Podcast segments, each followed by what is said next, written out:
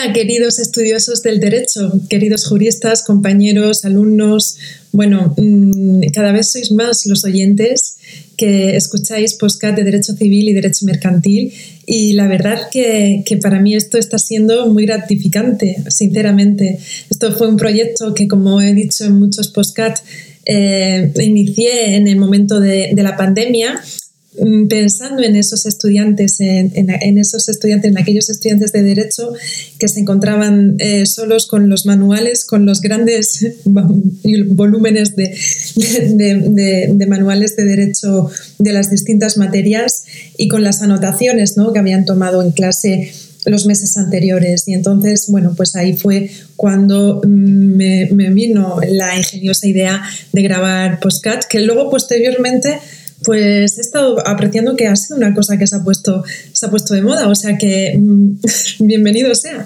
Eh, esa idea que, se generó, que, me vino pues en pleno mes de, mes de abril, que ya de, 2020, que ya parece que ha pasado mucho tiempo, eh, bueno, pues mm, sinceramente que yo estoy muy contenta y, bueno, eh, que voy a continuar, voy a continuar grabando postcat, voy a continuar enseñando mis humildes conocimientos de derecho civil y derecho mercantil y mm, más bien que enseñar, transmitiros, ¿no? recordar para aquellos compañeros juristas de las distintas profesiones del derecho que estáis también escuchándome. De aquí os mando un, caluroso eh, abrazo a todos y, bueno, pues qué deciros que, estoy muy contenta, estoy muy contenta porque además eh, alguno mm, más que otro, pues eh, me habéis hecho, eh, me habéis llegado, ¿no? Eh, me habéis transmitido vuestro agradecimiento y por estos podcasts y la verdad que, que, eso es la mejor recompensa que puedo obtener, ¿no? Cuando las cosas se hacen de corazón, pues ciertamente, mm, sin más, el resultado es muy bueno, es muy bueno y bueno de corazón y desinteresadamente. Eso es lo más importante. Y bueno, pues dicho esto, em, vamos a iniciar la lección de hoy. Continuamos, continuamos con las lecciones de Derecho Civil. Hacía tiempo que no, no hablaba, que no tocábamos el Derecho Civil. Y bueno, vamos a retomar esa amplia, esos amplios contenidos de eh, las obligaciones, de las clases de obligaciones que existen dentro del Derecho Civil. Bueno, eh, la lección anterior estas lecciones las vamos a ir clasificando por bloques según la tipología de las obligaciones, porque es muy extensa y entonces para, para evitar hacer postcats muy, muy elevados, muy, muy extensos, muy que pueden resultar incluso aburridos y cansados cuando llega ya un tiempo de, en el que estoy hablando, pues para evitar eso, para evitar vuestro descuido, vuestro aburrimiento, y espero que no, eh, mm, que vengáis a que escuchéis los podcasts con mucha motivación e ilusión, por supuesto. Aprender, aprender, aprender es muy divertido y de hecho nos da muchísima independencia. La sabiduría nos da muchísima independencia y muchísima fortaleza como personas. Entonces, eh, bienvenido sea a estudiar y bienvenido sea a aprender cada día un poquito más, tanto en materia universitaria, en lo que nos toca estudiar en nuestra carrera, como en la vida, porque eso también forma parte de la sabiduría y de la, del aprendizaje, las vivencias que tengamos nuestro día a día. Entonces, eso es muy importante también que mm, haya pues, un equilibrio ¿no? entre vuestras horas de estudio y también vuestras horas de ocio y de relacionaros con otros. Porque, y además en el derecho, ¿eh?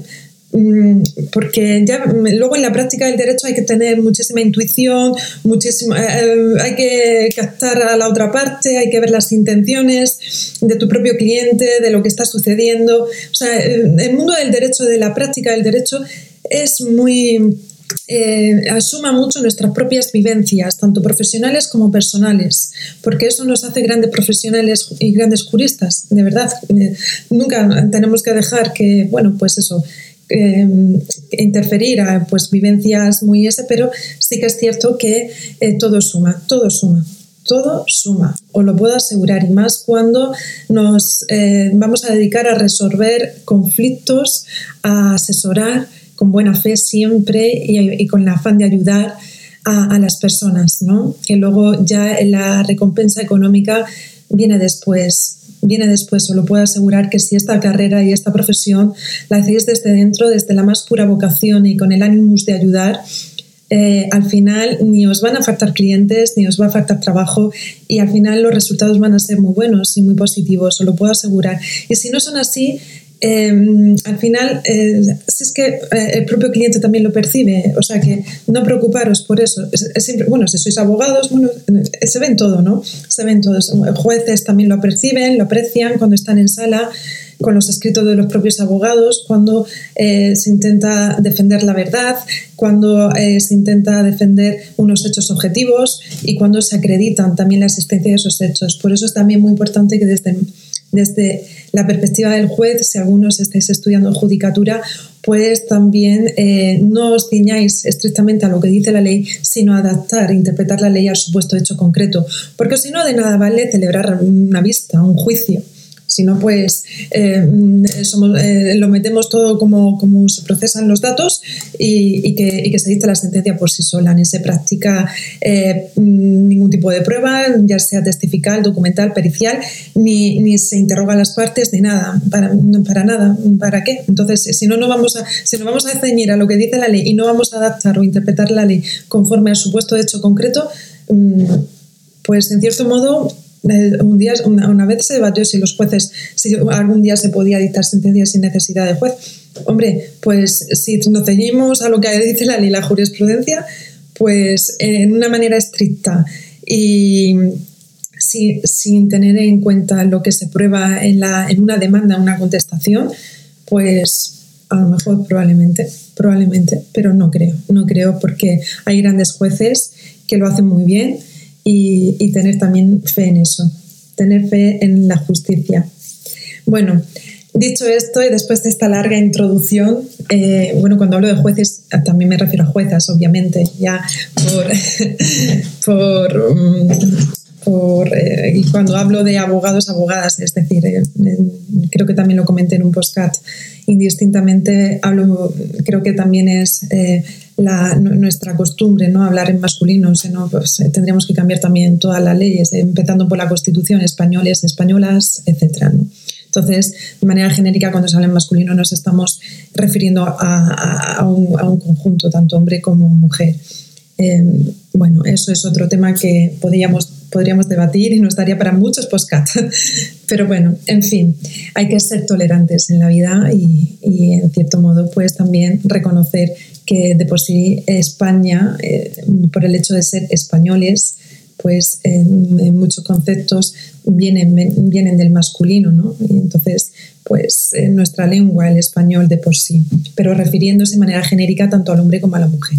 Bueno, Dicho esto, eh, vamos a continuar con las clases de obligaciones. Hoy vamos a ver las obligaciones positivas y negativas, las obligaciones de medios y de resultado y las obligaciones transitorias y duraderas. En relación a las obligaciones positivas y negativas, tenemos que ir directamente al artículo 1188 del Código Civil. Yo no lo voy a leer porque si no haría, además del postcat más largo, un tanto aburrido, y así también os incentivo para que estéis trabajando a la vez con los códigos, que eso también es muy importante, y con las leyes específicas que se vayan citando.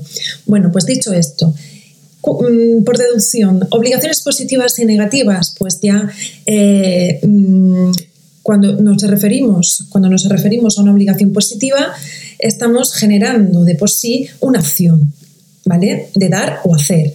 Entonces, siempre que hablamos de obligaciones positivas, estamos obligando al sujeto a actuar, a hacer o no hacer, o mejor, a hacer, o a dar algo o hacer alguna acción, alguna gestión, un trámite, etc. Y cuando hablamos de acciones negativas, pues de contraparte, en contrasentido, estamos refiriéndonos a una omisión. Por tanto, son aquellas acciones de no hacer o no dar. ¿Vale? Por ejemplo, mm, también pueden haber algún tipo de acciones que nos pueden generar cierta confusión. Por ejemplo, no cerrar un negocio durante cinco años. Claro, ahí nos están diciendo que no tenemos que cerrar un negocio durante cinco años, pero aunque nos están prohibiendo no cerrar, cerrar es una opción. Entonces, por consiguiente, es una obligación positiva, ya que requiere un hacer, ya que requiere una, un actuar por nuestra parte, que es abstenernos a cerrar el negocio durante cinco años. Para poderlo comprender, podemos decir que las positivas son aquellas en las que hay que alterar el estado de las cosas constitutivas de la obligación. Donde no, donde no había una cosa, ahora sí la hay. Las obligaciones negativas, más bien, consisten en mantener el estado de cosas intacto respecto del momento de constitución de la obligación. Dentro, dentro de esas obligaciones de positivas, eh, se encuentran, además de las acciones de hacer, que ya hemos visto que nos obligan a actuar, también se encuentran las obligaciones de dar, que implica siempre un cambio posesorio, una entrega, mm, lo que, sería el tránsito, ¿no? Hay algo que pasa del ámbito dispositivo de un sujeto a otro. Hay lo que se dice, lo que se vendría siendo eh, el latinajo, en, la traditio, ¿no? La entrega de la cosa. Dicha obligación de dar puede tener múltiples funciones. La razón de ser de ese dar puede ser variada. Por ejemplo, puede tener una función traslativa de la propiedad, una compraventa, función también no traslativa, sino meramente fruitiva. Solo el usufructo, uso y disfrute de la cosa, el arrendamiento. También puede tener función de finalidad restitutoria, como puede ser la, la devolución de lo que es tuyo y tenía en mi poder al término del mandato. El Código Civil, el Código Civil perdón, regula, regula el régimen jurídico de estas obligaciones de dar, estableciendo unas normas concretas distinguiendo entre la perspectiva del deudor y la perspectiva del acreedor. Dentro de la perspectiva del deudor podemos decir que el deudor está obligado a dar una cosa, está obligado también a conservarla con la diligencia de un buen padre de familia. Aquí nos tenemos que ir a mil 94 del Código Civil. El deudor, el deudor en España está obligado a la conservación, pero sigue siendo el dueño. Es un plus de responsabilidad en la conservación de la cosa. El acreedor no es dueño de nada, pero el deudor, que es propietario, está obligado a conservar el bien durante el periodo de tiempo entre el momento en que nace la obligación y el momento de la entrega de la cosa, de la traditio. Si la cosa se pierde o se deteriora, por caso fortuito, fortuito o fuerza mayor y no está constituido en mora, eh, el, artículo 1182 del Código Civil afirma que se extingue la obligación, ¿vale? leer ese artículo también que es muy, es muy interesante. Junto a esta obligación, el deudor también está obligado a entregar la cosa en el tiempo oportuno. Además, está obligado a entregar todos los accesorios, artículo 354 del Código Civil, de todos los accesorios de la cosa, aunque no hayan sido mencionados. Se deduce de ahí, se deduce la buena fe. Y tenemos que poner también eh, en relación el artículo 1097 con el artículo 1255, que es el principio de integración del contrato. Bueno, eh, todos estos artículos que estoy, eh, estoy, citando, por favor, leerlos, que son muy importantes. El 354, el 1097 y el 1255. Poner en relación el 1097 con el 1255, ¿vale? Por último, se establece la responsabilidad por mora y la responsabilidad por obligarse a entregar la cosa de los sujetos distintos. En ambos casos, el deudor responde por la pérdida de la cosa por caso fortuito o por fuerza mayor. Ahí también tenéis, en este, en este punto tenéis que ver el 1096 el, tercer párrafo del Código Civil y lo repite también en el artículo 1182 del Código Civil, que es una regla antiquísima ¿no? en el digesto, el núcleo duro del derecho a obligaciones. Estos dos preceptos, el 1096, el párrafo tercero y el, 1800, el 1182 del Código Civil, son muy importantes.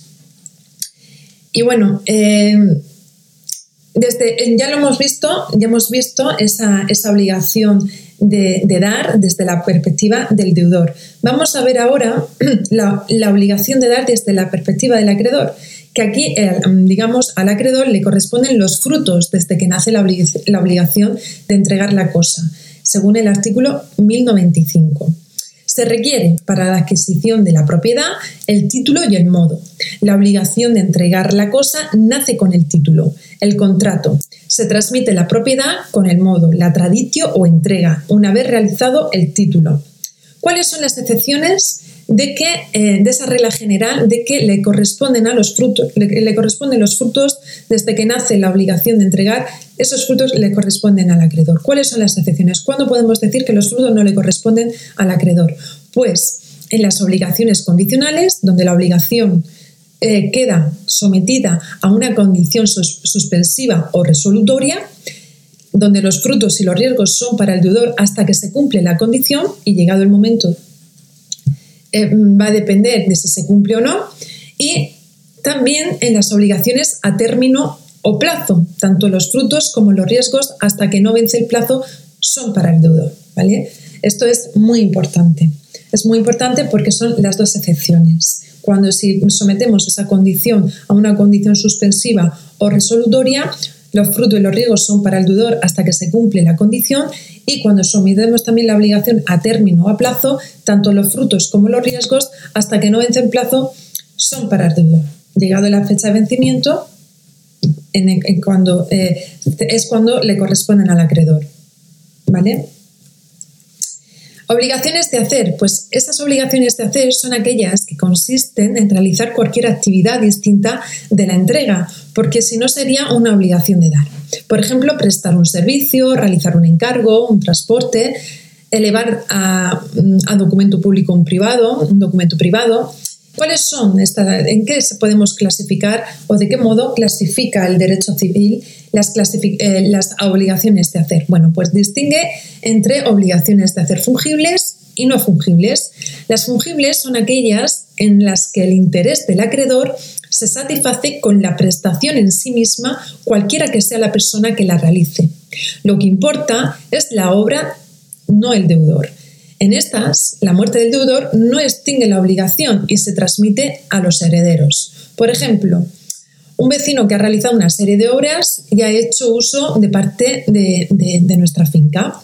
Bueno, pues se obligó a reconstruirlo todo, los herederos están obligados a hacerlo. Si, nuestro vecino fallece y con nosotros se obligó a restituir las obras, pues cuando fallece y los herederos heredan, pues están obligados a cumplir eh, con la obligación en la que fue sometida el difunto. Además, en estas se da la suerte de que el juez puede sustituir la prestación. Si el deudor no cumple, el juez puede encargar a otro que la cumpla y después cobrársela al deudor primitivo gracias a su, a su naturaleza fungible. Se transforma la obligación de hacer en una de dar, como podría ser un embargo. ¿Vale? Y luego están las no fungibles, que son aquellas, que son aquellas donde el obligado, el deudor y sus cualidades forman parte de la obligación. El deudor es insustituible. Por ejemplo, encargar un retrato a un pintor famoso concreto. No quiero que me, mm, obviamente, en ese caso no nos puede pintar su heredero, ¿vale? No queremos que nos pinte su heredero, que el pintor sea el heredero, sino que tiene que ser el pintor, porque son acciones muy personalísimas, ¿vale? O lo que sería una intuito personal, una persona. Bueno, en este, tipo de, en este tipo de obligaciones no fungibles, por favor, también echar un vistazo a los artículos 1161 y 1595 del Código Civil. Bueno, si muere el deudor, en las obligaciones no fungibles podríamos decir que se extingue la obligación. Y en las obligaciones fungibles, si muere el deudor, esa obligación pasa a los herederos. Los herederos quedan, quedan obligados a realizarlas. Paralelamente a las fungibles, el juez no puede sustituir al deudor por la ejecución de un tercero. Por ello, la vigente ley de enjuiciamiento civil de 2000 establece al regular la ejecución y distingue entre las obligaciones de dar de las de hacer. Y dentro de estas últimas, distingue las personalísimas, idea idea todo un sistema que consiste en primero el requerimiento por el juez para que ejecute imponiéndole unas multas coercitivas por el plazo de la ley, ¿no? Multa por mes que no, sería una multa por, aquel, por, por, mes, por el mes que no se cumple. ¿no? Si se cumple el plazo, se transforma en la obligación del equivalente pecuniario. Obligación de dar es como si la obligación se hubiese devenido imposible. De las no personalísimas, aquí surge el cambio en el que, en, el, que el sujeto debe prestar la obligación y y cuentas tanto esa obligación como cuentas al deudor inicial, donde no consta, no se puede eh, sustituir. Bueno, pues dicho esto, también podemos hablar, además de esas obligaciones eh, fungibles y no fungibles, podemos hablar de obligaciones de medios y de resultado. En las obligaciones de medios, el deudor no se obliga a obtener un resultado final, sino a desplegar los medios o instrumentos que normalmente van a conducir a la obtención de un resultado. Son necesarios para ello sin que el deudor pueda garantizar ese resultado. Por ejemplo, el caso que se presenta ante un abogado. No se garantiza el resultado, sino que se emplearán los medios necesarios para conseguir un resultado independientemente de cuál sea. Hay una alea que hace que el resultado sea incierto. En el caso, eh, en este caso, por ejemplo, del abogado, pues es, eh, sería el juez, ¿no? El juez, como es un tercero, que va a decidir acerca del resultado del trabajo del abogado. También puede ser un ejemplo el arrendamiento de servicios.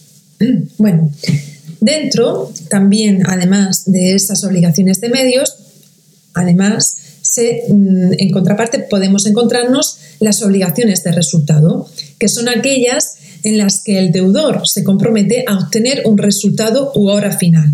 Por ejemplo, construir una piscina o mm, una gestión ante la agencia pública ante, la agencia tributaria del pago del IRPF. Aquí el deudor solo queda liberado de la obligación si finalmente obtiene el resultado. En caso de incumplimiento, veremos si le es imputable a la persona del deudor o no, ya que puede darse casos de, por ejemplo, pues, por, por caso fortuito o fuerza mayor, donde, em, o por causa sobrevenida, en el sentido de que no ha dependido de la, de la acción del deudor. El deudor ha puesto todos los medios, ha puesto, digamos, el deudor ha hecho todo lo posible para conseguir el resultado, pero por eh, motivos de fuerza mayor o por, caso, o por, caso fortuito no se ha llevado, no se ha podido dar, ¿no? que sería el típico ejemplo es el arrendamiento de obra. Sucede que esta distinción en ocasiones se ha querido llevar más lejos dando lugar a conclusiones erróneas. A las obligaciones de medios se le denomina también obligaciones de mera diligencia, donde el deudor se obliga a ser diligente pero puede dar lugar a equivocación. Ello no quiere decir que en las obligaciones de resultado el deudor no tenga que actuar con diligencia. La categoría que proponemos, que proponemos anterior, da lugar a que podamos hablar de incumplimiento si tenemos o no resultado, pero no se puede llevar al ámbito de la imputabilidad del incumplimiento. No se puede afirmar que en las de resultado el deudor siempre sea culpable. Se puede hablar, por tanto, de incumplimiento sin necesidad de la diligencia del deudor, hecho que sí que es posible en las obligaciones de medios, donde es necesario demostrar la diligencia del deudor. En materia, en materia de carga de la prueba, ahí existe el error al decir que en las de resultado basta con demostrar el incumplimiento del deudor para que la prueba de diligencia caiga sobre el deudor. Es una presunción de culpa del acreedor. En los medios no hay tal inversión de la carga, de la prueba, ya que es el acreedor quien debe demostrar que el deudor fue negligente en su actuar. Todo ello no es útil porque da lugar a error, ¿vale? Bueno, dicho esto, vamos a ver ahora eh, el régimen jurídico de las obligaciones de hacer. Por un lado, si la imposibilidad es imputable al deudor, tenemos que aplicar el artículo 1101 del Código Civil. Y este sí que lo voy a leer. Este artículo dice, quedan sujetos a la indemnización de los daños y perjuicios causados los que en el cumplimiento de sus obligaciones incurrieren en dolo, negligencia o morosidad y los puede cualquier modo contra, y, los, y los que de cualquier modo contravinieren al tenor de aquella. Eso es si la imputabilidad es imputable al deudor, ¿vale? Donde hay que resarcir por los eh, con, una indemnización por los daños y perjuicios causados, según el 1101. Y si la imposibilidad sea por causas no imputables al deudor, el deudor queda liberado. Aquí se aplicaría el 1184, que establece que también quedará liberado el deudor en las obligaciones de hacer cuando la prestación resultare legal o físicamente imposible imposible. Dentro, dentro de las obligaciones de no hacer, tenemos que tener presente el artículo 1088 del Código Civil. Son bastante enigmáticas y plantean siempre problemas, ¿vale?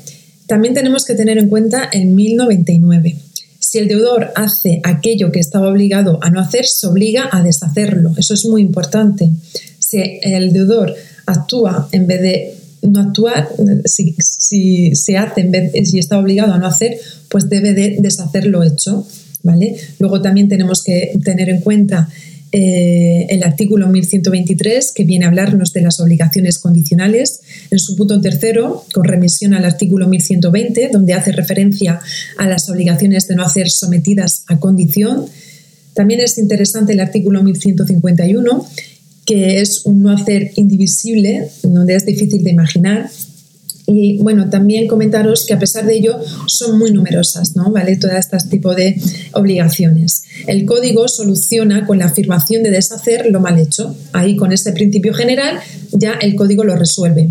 Es complicado. En estos casos se acude al equivalente pecuniario de la prestación, de aquella conducta que no se tuvo que hacer y se hizo, e indemnización de daños y perjuicios en su caso. Bueno, ya por último vamos a ver las obligaciones transitorias y duraderas. De manera resumida, podemos decir que son obligaciones transitorias o de tracto único aquellas en las que la prestación se agota en un solo acto o en varios actos aislados. Por ejemplo, entregar el bien inmueble, pagar la cantidad X en tres plazos, por ejemplo, también sería una obligación transitoria. Y luego, luego están las obligaciones duraderas, que imponen dos tipos de prestaciones a su vez. De tracto continuo, aquellas en las que el deudor se encuentra constantemente obligado, constantemente ejecutando la obligación. Por ejemplo, el depositario es eh, el depositario en el depósito, ya que tiene que custodiar la cosa constantemente. Las obligaciones de no hacer, en general, son de tracto continuo también, ¿no? En el sentido de que de manera continua, pues no deben, se deben de abstener a no hacer.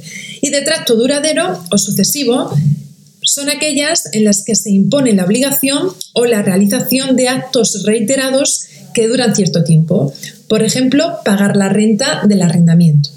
Bueno, pues dicho esto, cerramos la lección de hoy con este tipo de, hablando de, esta clasificación de las obligaciones, cerrando, cerrando con las obligaciones transitorias y duraderas, donde ya hemos visto lo que son las obligaciones transitorias y eh, las obligaciones duraderas, diferenciando entre el tracto continuo y el tracto duradero o sucesivo. Y solamente ya para finalizar me queda daros las gracias por escucharme una vez más, desearos un maravilloso día o una maravillosa noche, que estudiéis mucho y sobre todo que aprendáis y que se os queden los contenidos en la cabecita mucho, mucho, mucho tiempo y si no es así, pues siempre está mi postcard para repasar. Bueno, un abrazo muy grande y nos escuchamos pronto. Hasta luego.